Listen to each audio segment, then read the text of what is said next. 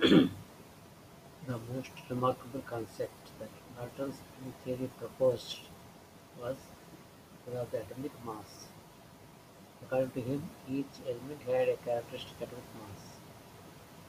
The theory could explain the law of constant proportions so well that scientists were prompted to measure the atomic mass of an atom.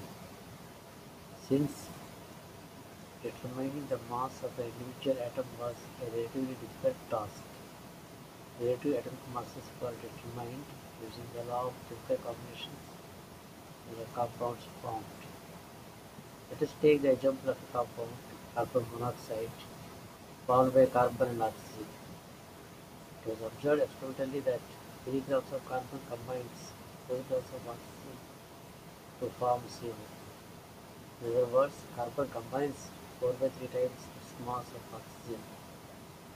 Suppose if we define the atomic mass unit earlier abbreviated as AMU but according to the latest IUPAC recommendations is now written as U unified mass as equal to the mass of one carbon whole numbers or as near to a four numbers as possible.